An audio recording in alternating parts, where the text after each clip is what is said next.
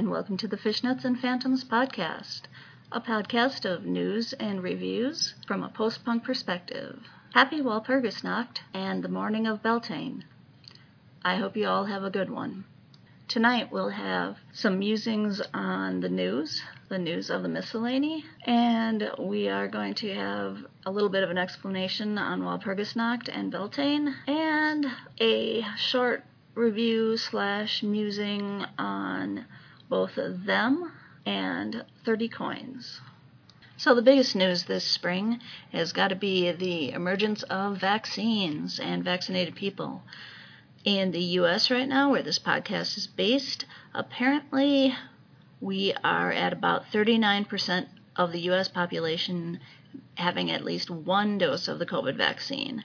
And unfortunately, quite a bit less have had their second dose. Now go out there and get your second vaccine. If the first one is not good enough, man, you're not going to have to go through all the getting up and actually going someplace and getting your vaccine to not get your second vaccine and actually be protected. So go out, get your second vaccine, wait 2 weeks, and then you can do stuff. You can do stuff, you can see people, you can go to bands, you can spend your money on art shows, you can listen to your favorite musicians, you can go to the movies. The movies. That is what we all want. We want to see the movies. I, for one, was lucky enough to catch Godzilla versus King Kong in the big theater. I got to see those guys go at it. Yeah, but I got to see them, and it was great. It was a lot of fun. I was so happy. I was just so happy to see something on the big screen again.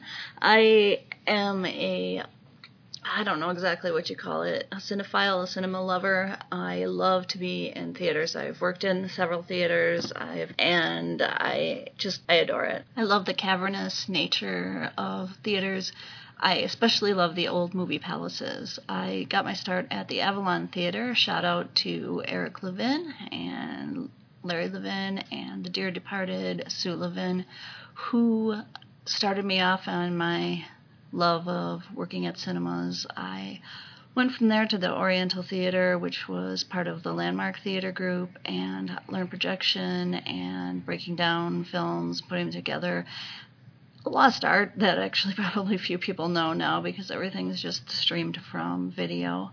But I'm glad that I did it, and I'm glad that I had that experience. There's something about it, something kind of magical, and I don't know, it's like you're making this mystical thing with very mundane tools. You're working with slicers and tape and grease and giant wheels and, I don't know, just all sorts of very mundane things. And the result is this beautiful spectacle of story and light. So, yeah, that was a good part of my life. So essentially the reason that I'm encouraging people to get vaccinated is a selfish one. I want to be able to go out and see movies. I want to be able to go out and see concerts. I want to be able to go to my art museum. I want to go to see plays. So if you guys get vaccinated and you tell friends to get vaccinated and you actually do it, get both shots and everything, the epidemic won't relapse and turn back around on us as it did, I believe it was in 1918, and make everything horrible and worse again. I don't want that to happen. I don't want that loss of life, because this is serious. This is people dying. I know several people, well, not as many as some people, but I know some people who have died and have lost loved ones, and it's not any joke. So go out and get your vaccine, put on your big girl panties or your big boy shorts or whatever it is and get that vaccine inside you, because I want to see the arts. Everybody wants to see the arts. So I guess that's my musings on the news part of the program. I'm going to go on from there to news of the miscellany. The first article that I'm going to cover is reported on in Live Science, and it's an article by Adam Mann. And it came out about 2 days ago. Apparently, stars made of antimatter could exist in the Milky Way. Astronomers are trying to solve the mystery of antihelium by searching for anti-stars, which all kind of sounds like some sort of Mighty Boosh plot, but I guess it's true. Of an estimated 100 billion stars in our galaxy, no more than 14 may be made from antimatter. That's the result from a new study that scoured the Milky Way for signs of anti-stars, which are identical to regular stars, save for the fact that they would burn antimatter at their cores. The recent search for anti-stars can be traced back to 2018, when an experiment called the Alpha Magnetic Spectrometer that's attached to the International Space Station captured a few examples of what might be antimatter. Antimatter is exactly like regular matter, but its charge is reversed, so the antimatter equivalent is positively charged protons are negatively charged antiprotons. In this case, the AMS, the antimatter spectrometer, antimagnetic spectrometer, we're going to try again. Alpha magnetic spectrometer. Okay, so the AMS detected what looks like antihelium, which has a nucleus composed of 2 antiprotons and 2 antineutrons. Cosmic rays can sometimes hit ordinary matter and produce simple antimatter. Particles like antiprotons and positrons, and those are the charged reversed version of an electron. But no known process can create something complex like antihelium. A doctoral candidate in astrophysics at the University of Toulouse in France told Live Science they got him and his colleagues wondering, where exactly could this antihelium have come from? Well, physicists are reasonably certain that there's no large pockets of antimatter existing in the universe. Some theorists have suggested that bits of the charge-reversed material could have collected into star-like objects, essentially forming anti-stars. Anti-stars would fuse anti-hydrogen into anti-helium to produce light, but they would otherwise look fairly ordinary. Quote is, if these objects existed, we could not distinguish them from a regular star. But when antimatter and regular matter meet, they violently annihilate each other, leaving behind nothing but gamma rays. So, ordinary matter floating through the cosmos in the form of gas and dust would hit these anti-stars, generating excess gamma radiation.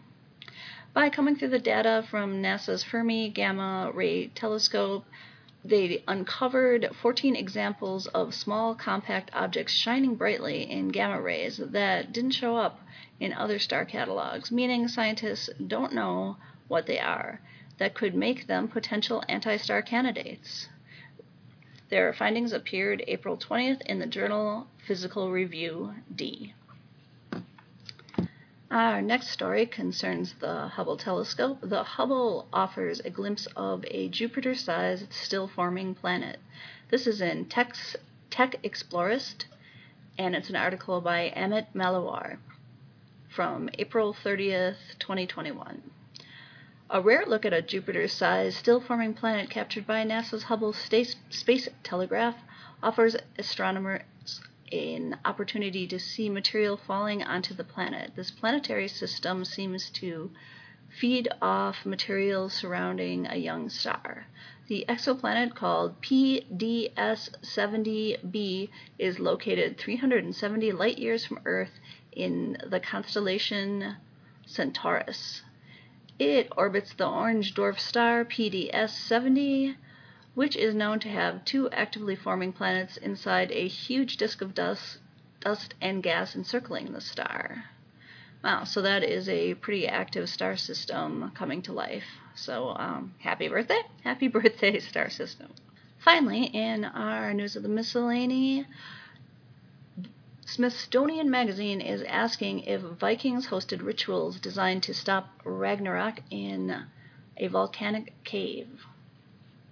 This article from April 29th, 2021, by Livia Gershon The article goes on to quote a Jerusalem Post report that archaeologists are investigating a site in Iceland located about 980 feet beyond the cave's entrance, where they discovered a boat-shaped rock structure as well as beads and decorative materials from distant lands. The team's findings, published in the Journal of Archaeological Science, show that an eruption that formed the cave known as Schutzstelle occurred in the late 9th century AD, soon after the first Viking settlement of Iceland. For the paper, the incident was probably the first major volcanic eruption witnessed by the people in northern Europe since the end of the last ice age, more than 10,000 years prior.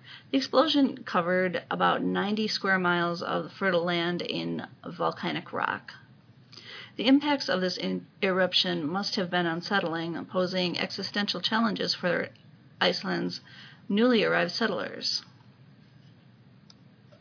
So, apparently, according to Owen Jarris of Live Science, the Vikings entered the newly formed cave soon after the lava cooled, and they constructed the boat-like structure, placing ritual offerings inside and burning the bones of animals, including sheep, goats, cattle, horses, and pigs. Now, the sheep, goat, cattle, horses, and pigs were probably pretty rare, and considering this, I believe it was a newly created settlement, so those were very dear things for the new Viking settlers to sacrifice. The historical records show that the Vikings associated that cave with Surtur, a giant responsible for battling the gods during Ragnarok and bringing about the end of the world in Norse mythology. So obviously they were probably very keen to gain his favor and stop the exploding orange rocks from the sky. Honestly, we are so spoiled with all of our knowledge and all of the education we get as a child that we forget that there are a lot of people that have lived through strange things like volcanoes erupting or meteors shooting from the sky that have no idea that that has happened before or will happen again, and just assume, wow, well, world's ending. Probably going to have to do something about that. Maybe we could ask, okay, we got nothing. So hey, gods, can you please stop this horrible thing from happening? Whichever particular horrible thing it is. The good news is Norse mythology is not completely dire. Apparently, according to James Deutsch, a curator at Smithsonian Center for Folk Life and Cultural Heritage, in an article he wrote in 2017, the apocalyptic battle of Ragnarok in popular lore is followed by a second coming of a new generation of gods. Now, I gotta say that I hadn't heard that, and I had always assumed that Ragnarok was it. Everything was gone, toast, and Fenrir was out running around eating us all, and that was it. That was it for humanity, etc., etc., etc. So yeah, well, good to hear that they're looking forward to a new generation of gods and a new start to the world. I suppose it's kind of an Ouroboros, like a cyclical nature of the universe, which is popular in Eastern religions, as well as many of the tribal religions around the world, believing that, I guess it's kind of based on the cyclical nature of the seasons, believing that a civilization will rise and come to its height and then slowly crumble, ending in some sort of a Ragnarok, some sort of a apocalyptic end, and go back into dust, which it first came from, and then spring up again anew and start the whole thing over again, kind of like how humans do. Yeah, you know, with the whole getting born, having grown up, having a life of your own, and then having some babies, and then getting old and dying, and then hopefully those babies go on and start the whole thing over again. So yeah, so that's the Smithsonian take on some of the burials in the cave in Iceland. As promised, I'm going to talk about Walpurgisnacht.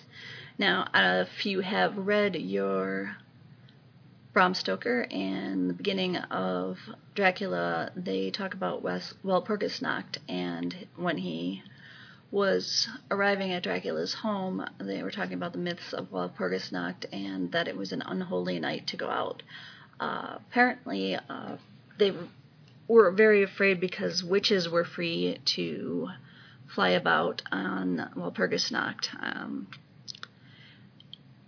Now, people became less afraid of witches as the ages of enlightenment dawned upon the world, and now in southern Germany, Walpurgisnacht is a night of pranks, kind of like Halloween in the United States and England and whatever other places now celebrate Halloween. I don't know.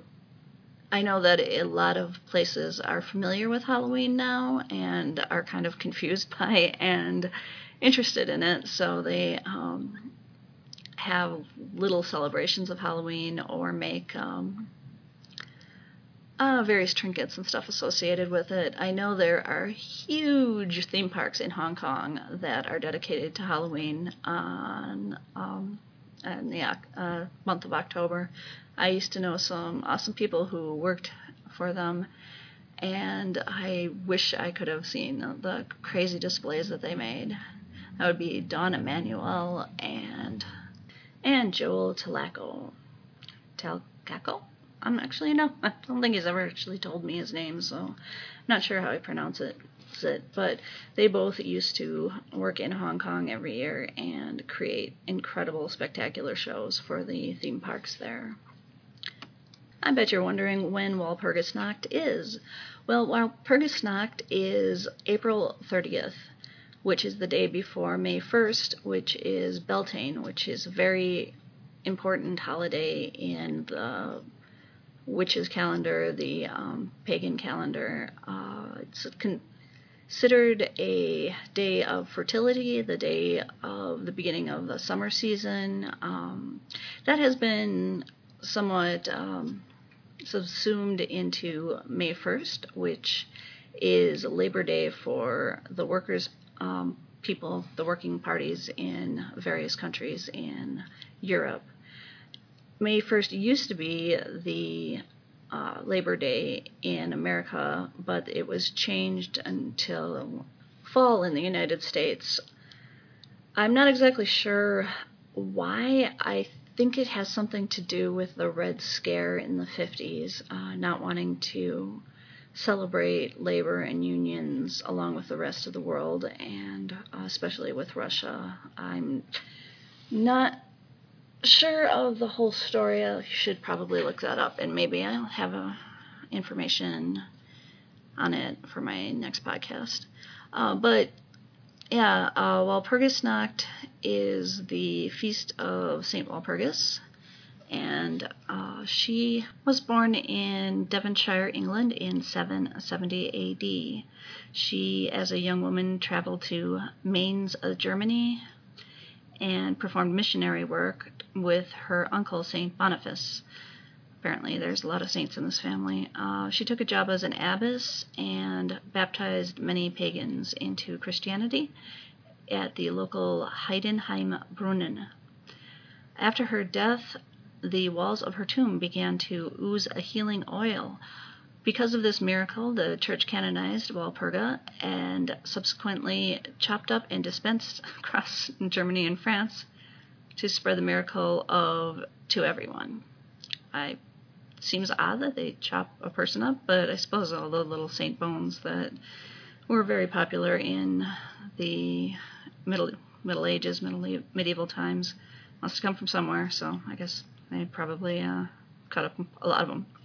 So things get a little bit weird from there, and St. Walpurga is pretty much mixed with the goddess Holga in the Germanic pantheon, and later with pagan witches.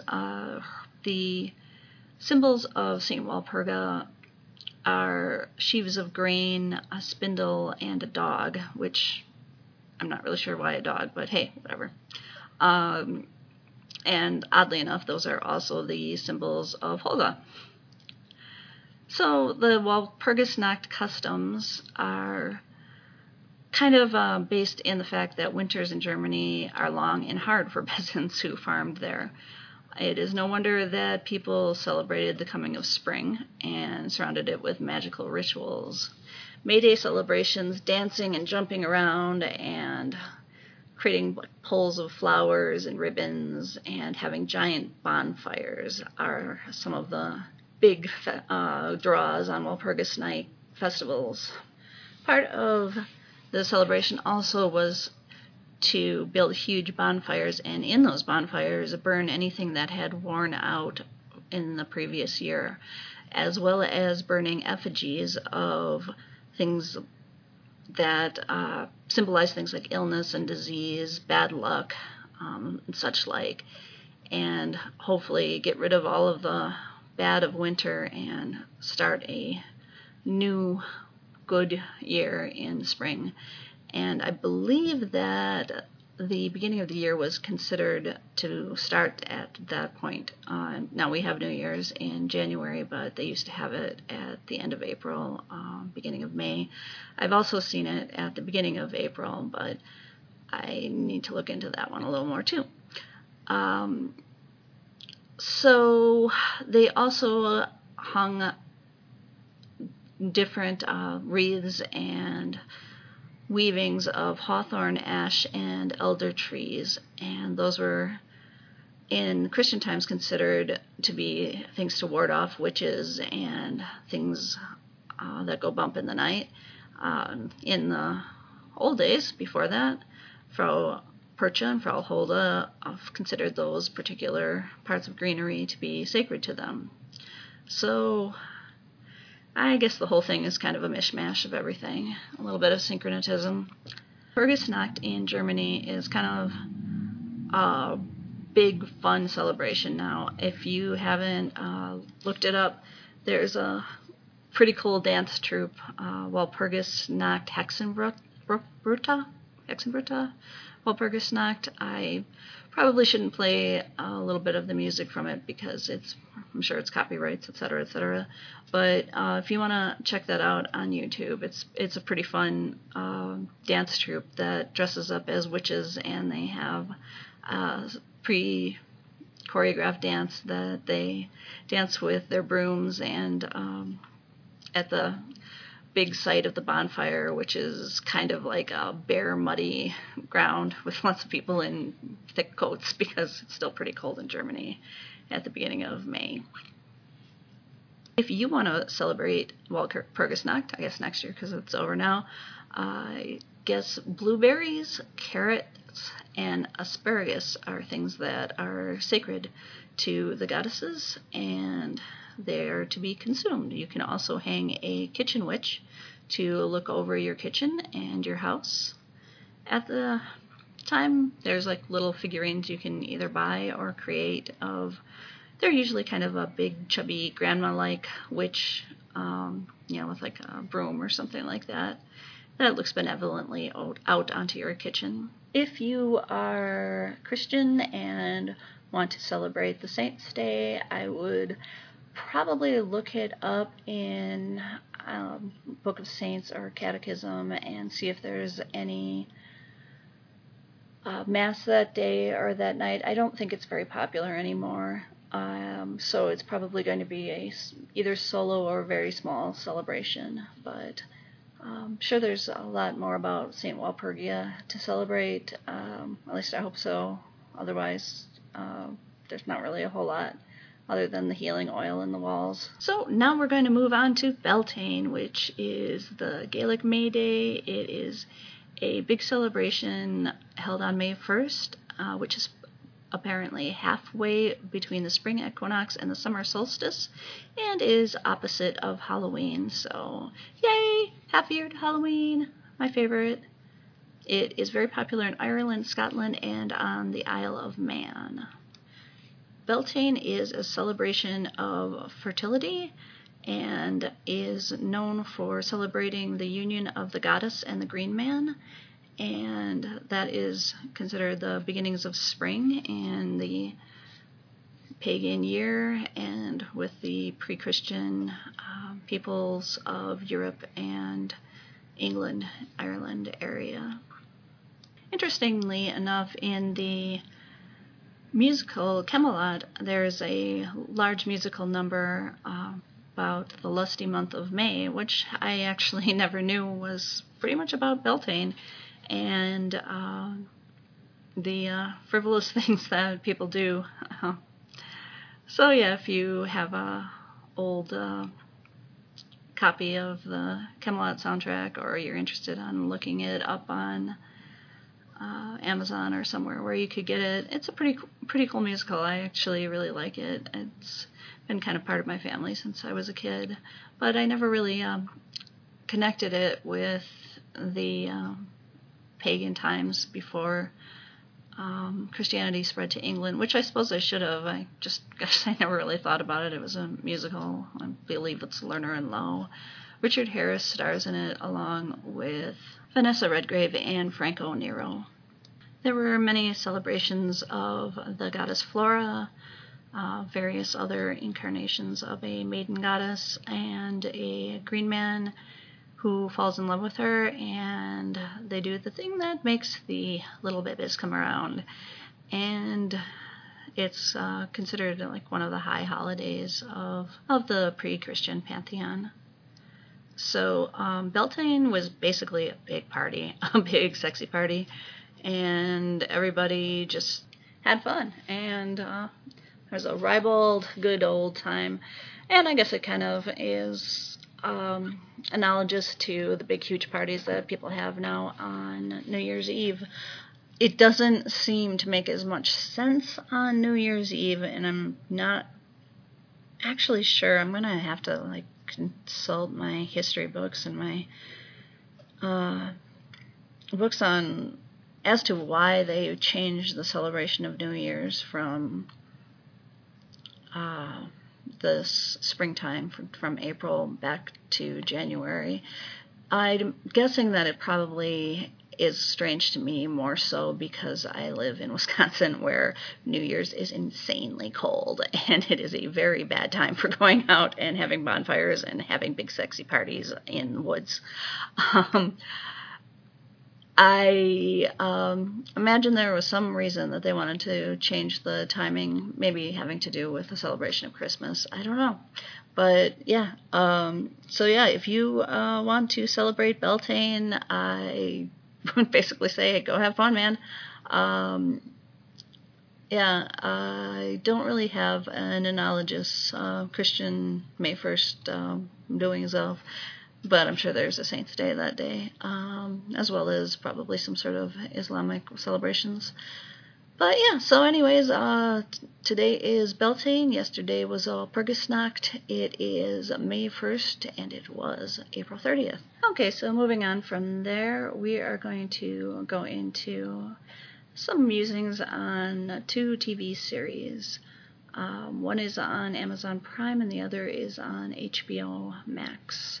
I think that the second one might have been released some other places in Europe also.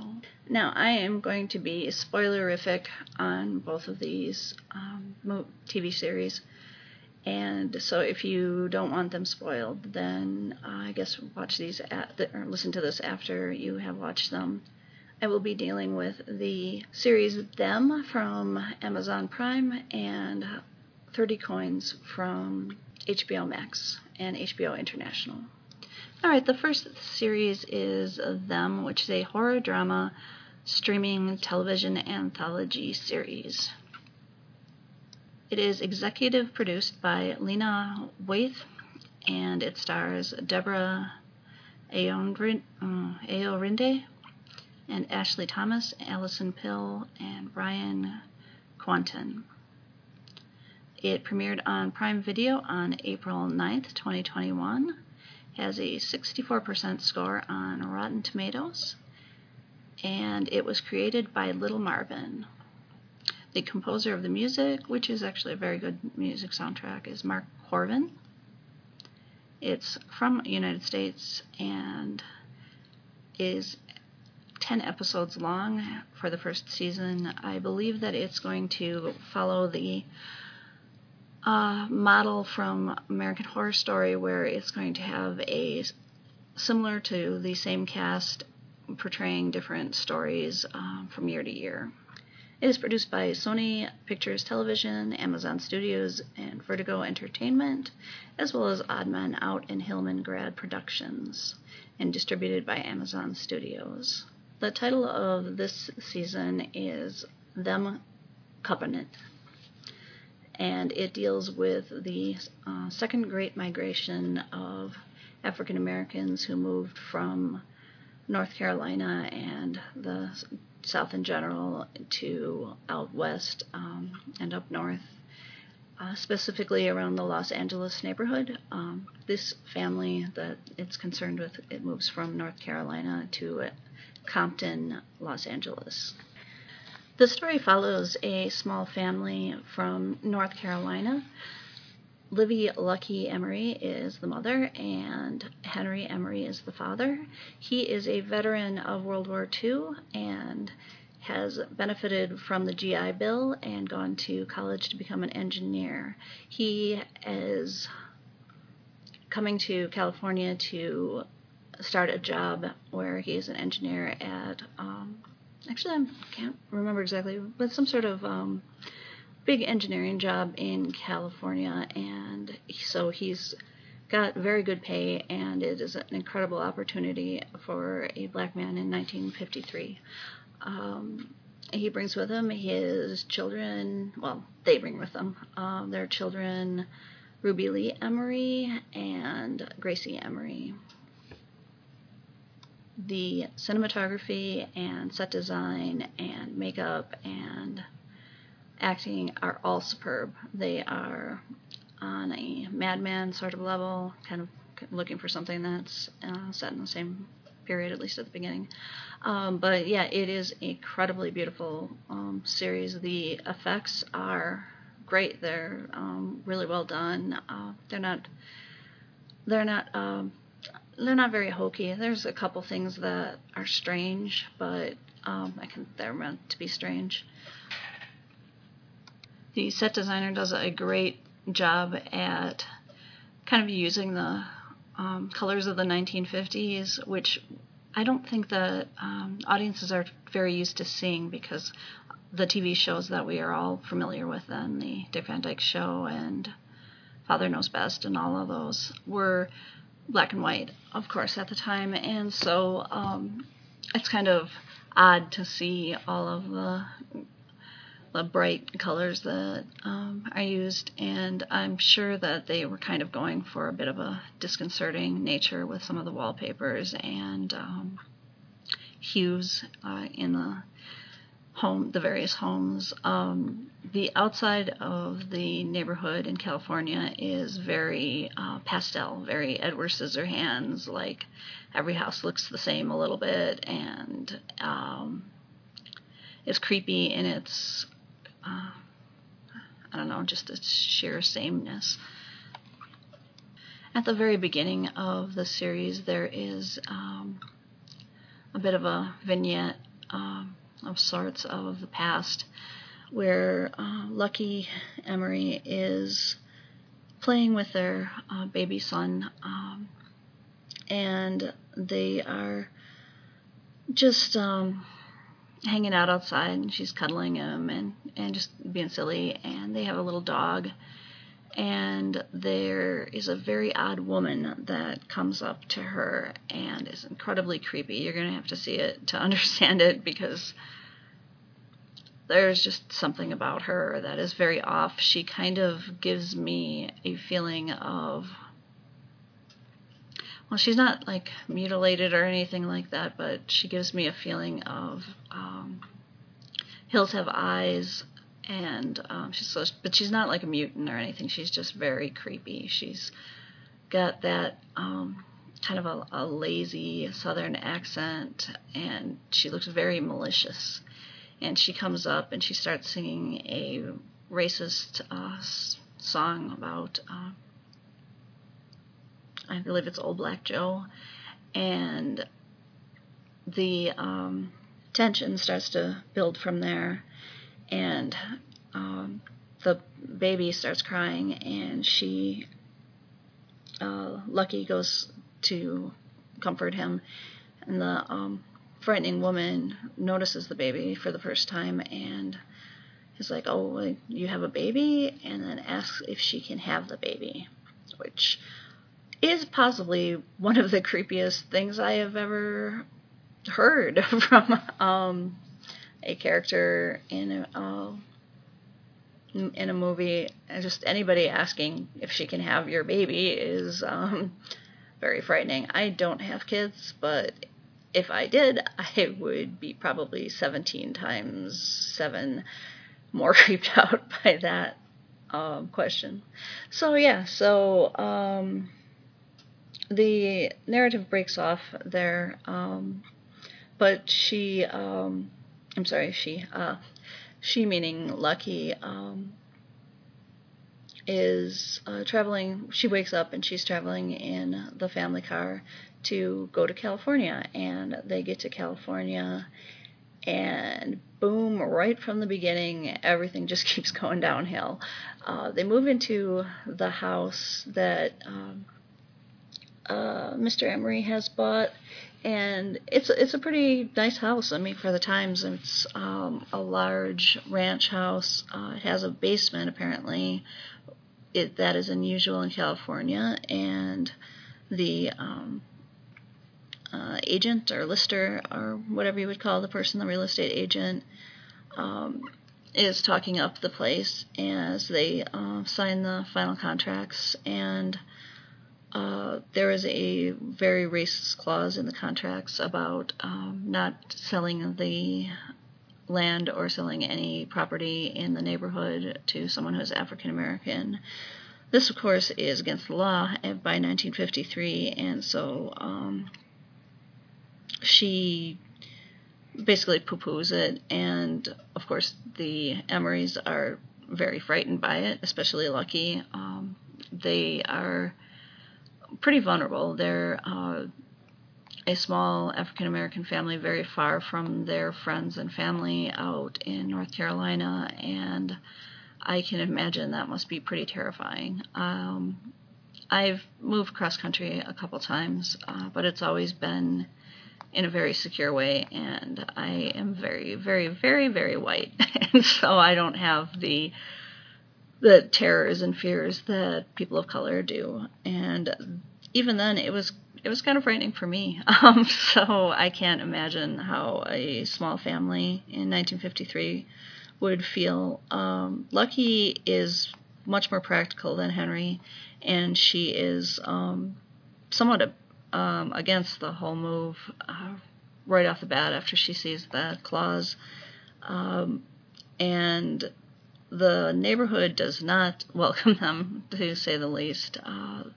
Every kind of trope of horrible, racist neighbors, suburban neighbors, is played out.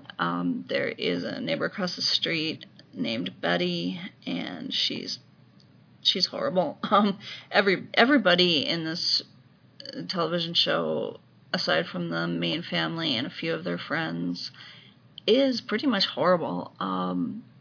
So, like I said earlier, the show is beautiful. It is really well done. It is incredibly beautiful, and it is incredibly hard to watch. I kind of wish I could do some sort of dial back on my brain and take out the memories that I have from watching the show. It's a rough ride from the very beginning. I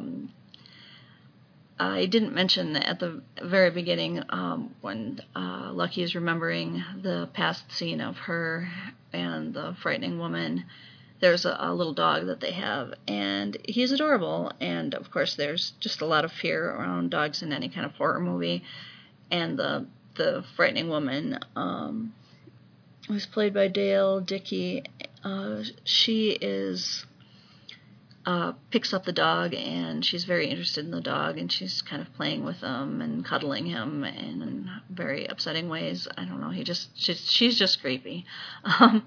So yeah, so it starts off creepy, and the entire thing is just a frightening exploration of just how horrible people are.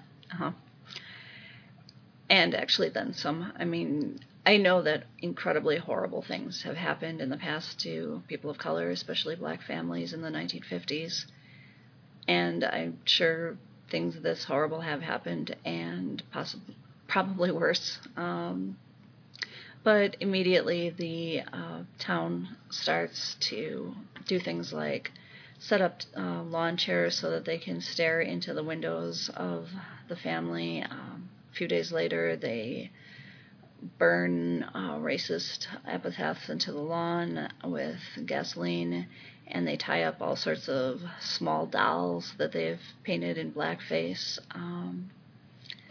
Yeah, it's pretty horrible. The very first episode, they find that someone has killed the dog inside their house, inside the basement, which they can't really figure out.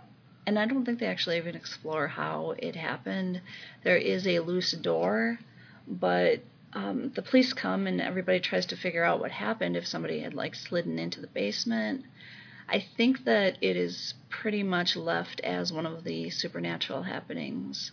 So yeah, so this family is lucky enough to have incredibly racist neighbors in an incredibly racist time in the United States, and they're just kind of up against everything. And lo and behold, they also have supernatural happenings in their house. They have at least one ghost, supernatural being that comes as a teacher from one of Gracie, the littlest girl's book. It's a book about a teacher that she loves, and she always reads the book, and then the teacher comes in real life and is talking to her. Nobody sees the teacher except for her at first, and she says that the teacher is the one who has killed the dog, but I don't know, the whole thing is just messed up. The older girl goes to her school. Let's see, what is her name again? The older girl is Ruby, and she goes to the school, and everybody there is also incredibly horrible.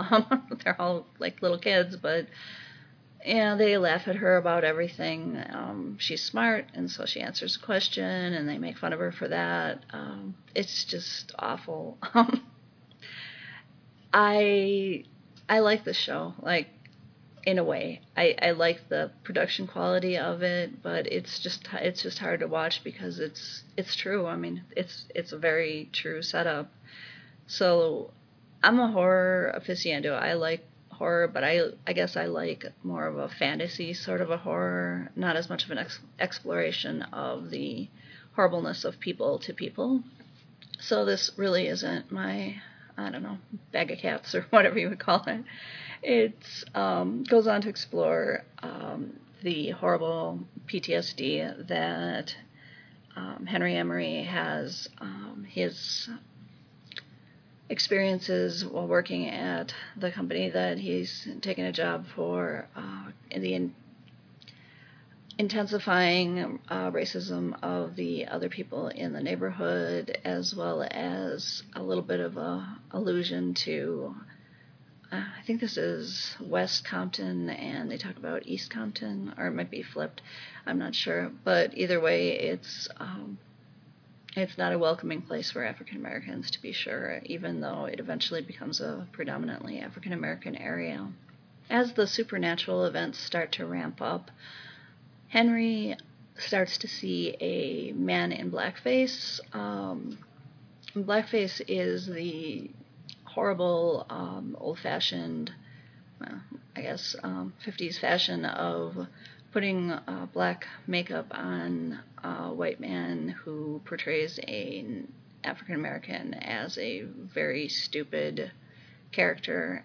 I think it was probably the most popular on the Amos and Andy show. I don't think it was set as viciously as this is. I I'd imagine. I mean, it was a very popular show on the radio and I think on television. I'm sorry, I wasn't around then. I don't know as much about that show, and my family didn't really have anything to do with it.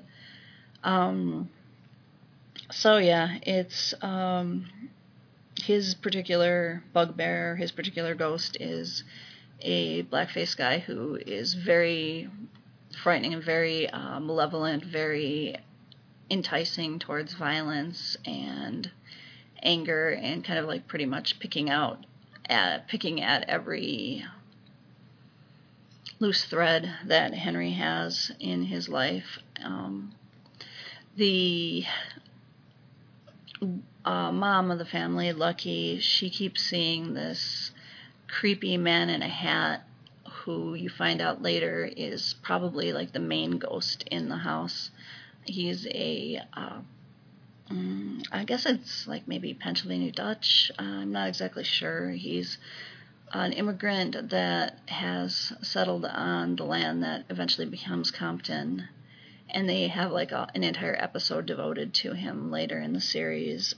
But he is her main antagonist. As I said earlier, Gracie's is the teacher figure, and Ruby's is a white girl who is the same age as her. I think she's like a preteen or early high school. And that girl is oddly nice to her. She is a white girl, and she kind of looks like a Bobby Soxer or some sort of, I don't know, 1950s trope of the cute girl. And as the show plays on, you find out that Ruby envies her and she wants to be her. And so the ghost, or her particular nemesis, is playing at her loneliness and fears in the high school. And yeah, it's as any horror movie, I guess, I suppose the ghosts are not nice. They are particularly vicious in this one. So yeah, there are many things that ramp up. I will let you experience them on your own. Episode 5 is incredibly vicious and upsetting. It involves the story that was teased at the beginning with Lucky and the woman that approaches her house and asks for her baby. There is incredible violence and sexual assault in that episode, and incredible violence to a child. I guess I'll just leave that at that, so in case you are interested and you want to see it, go ahead and watch it, but just know, be warned ahead of time that it's pretty upsetting and triggering and, well, anything. Honestly, I'm not a person of color. Like I said, I'm incredibly white. I'm very German and Polish, and as hard as it was for me to get through someone that would easily see themselves in these characters, someone that's a person of color, someone that's a black American, I don't really see how they could get through this. It's really vicious. It's kind of takes like the ideas in Us and Lovecraft Country and Get Out and puts them all at 11. It's way, I don't know, it's just, it's a pretty hard watch, at least for me it was. So, you know, I guess it all depends on your level of acceptance of horrors. Yeah, like I said, episode 5 is pretty bad. It continues to be bad. Everyone in it is horrible, except for the family.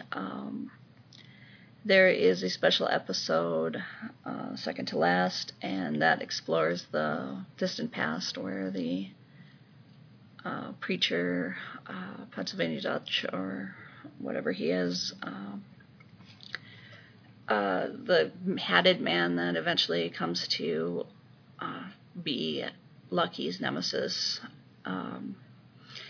is the protagonist of that episode. He's played by Christopher Heyerdahl, who is an incredible actor in terms of creepy people actors. He's been on Supernatural and a bunch of other television shows and films. But yeah, he's tall and has a very gaunt face and a menacing aura about him, so he's actually pretty much the perfect person to play that character. But yeah, it shows where the curse on land, curse upon the land of the house that they bought comes from. And in the past, everybody who was white is incredibly horrible and monstrous. Also, there's a black family that I guess their wagon wheel breaks and they go out to help them, quote-unquote help them, and yeah, they should have run. They should be running. I think that it's partially implied that the family might be escaped slaves because they allude to the Civil War, which is either going on or has just finished at the time that the episode is set. But then it flashes back to the present time as it finishes up. It doesn't really have a end so much as just kind of a stopping.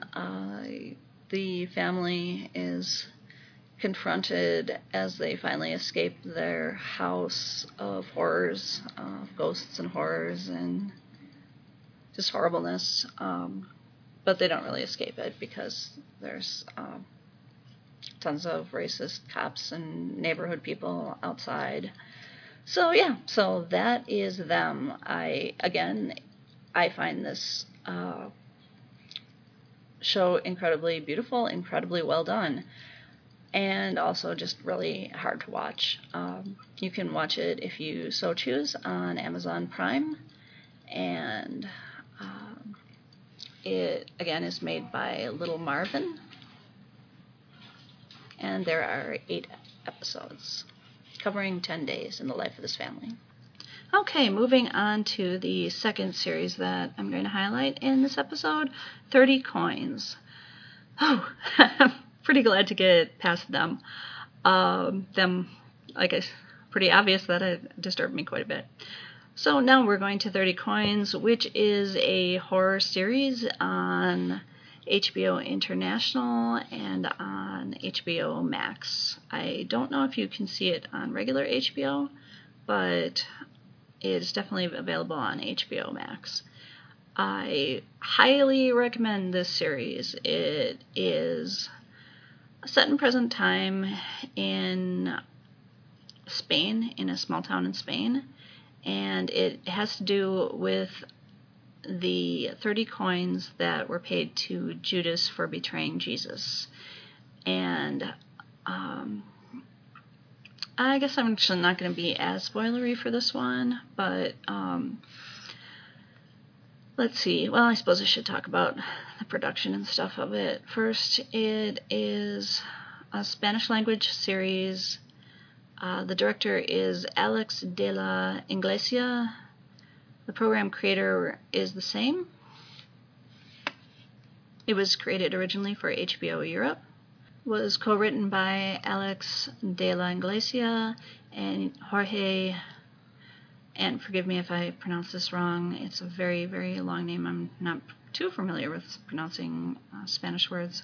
So it's Guecheverria, I believe, Guecheverria.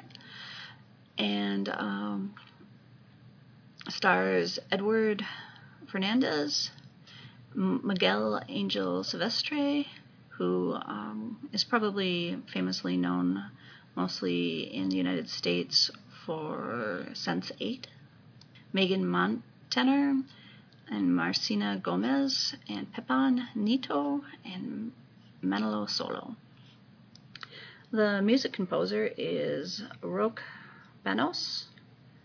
It is from Spain, and it is in Spanish and Italian. It currently has one season of 8 episodes. The cinematography is by Pablo Rosso. My initial thoughts on this series are that it is very expertly made. It seems like it is a lot of money spent on it. It has excellent cinematography. The music is very fitting, works very well within the framework of the show. Most of the scenes are set in the kind of like a pastoral area of Spain, and it's very beautiful. The place is very beautiful. The city has kind of a look of possibly like a medieval city. It has the very interesting contrast of the inside of a lot of the buildings as a modern feel to it. I know at one point one of the characters points out that she's got most of her stuff from IKEA. So it's one of my friends commented that they thought the pacing of the show was unusual, but I didn't really notice that. It's a European show, so it's not going to be paced like American shows, so I didn't really find anything that unusual about that. I don't think the pacing is like too slow or too fast. It's very good at kind of pulling out the suspense as well as ramping it up when needs be. The actors are all excellent.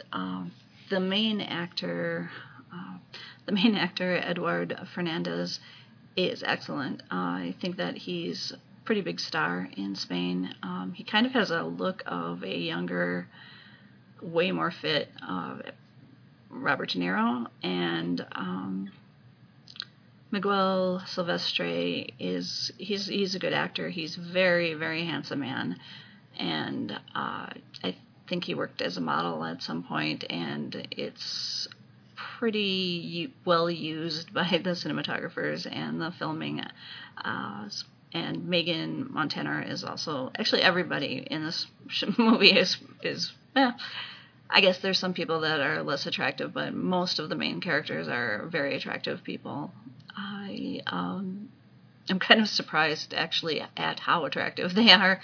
I think that it might be more of a staple of Spanish and Hispanic cinemas to have the actors that they choose for dramas to be incredibly attractive people, at least from the little bits of telenovelas and such that I have seen. So I know that telenovelas, and that is a completely and totally different world of South American Mexican cinema, but I don't know, I guess there's probably some similarities in terms of like the Spanish language culture of viewing language. So I am doing kind of an unusual thing in highlighting this program because I haven't actually finished it yet. I will continue more about the series in my next podcast, but it is good enough that I want to promote it from the get-go. It's really caught the notice of me and my husband, and it's just a very exciting, enthralling series. It reminds me in tone of Marianne, which was, I think, about 2 years ago from France. It has that similar, like, kind of a breakneck speed, a very urgent plot line, and I very much enjoy that. It also has a feeling of total belief in the supernatural world. It doesn't have like well, there are characters that do say that they don't believe in the supernatural world and this is all stupid and so on and so forth, but there's kind of an underlying religiosity in the cultures of, I believe it was the countryside of France and the countryside of Spain, where I believe that the Catholic traditions are still very strong. So it is ripe for this kind of religious horror, kind of based on near like superstitious sort of veneration of things like curses and objects that could be cursed. And I don't know, it's so far it's just been a great show. I can't really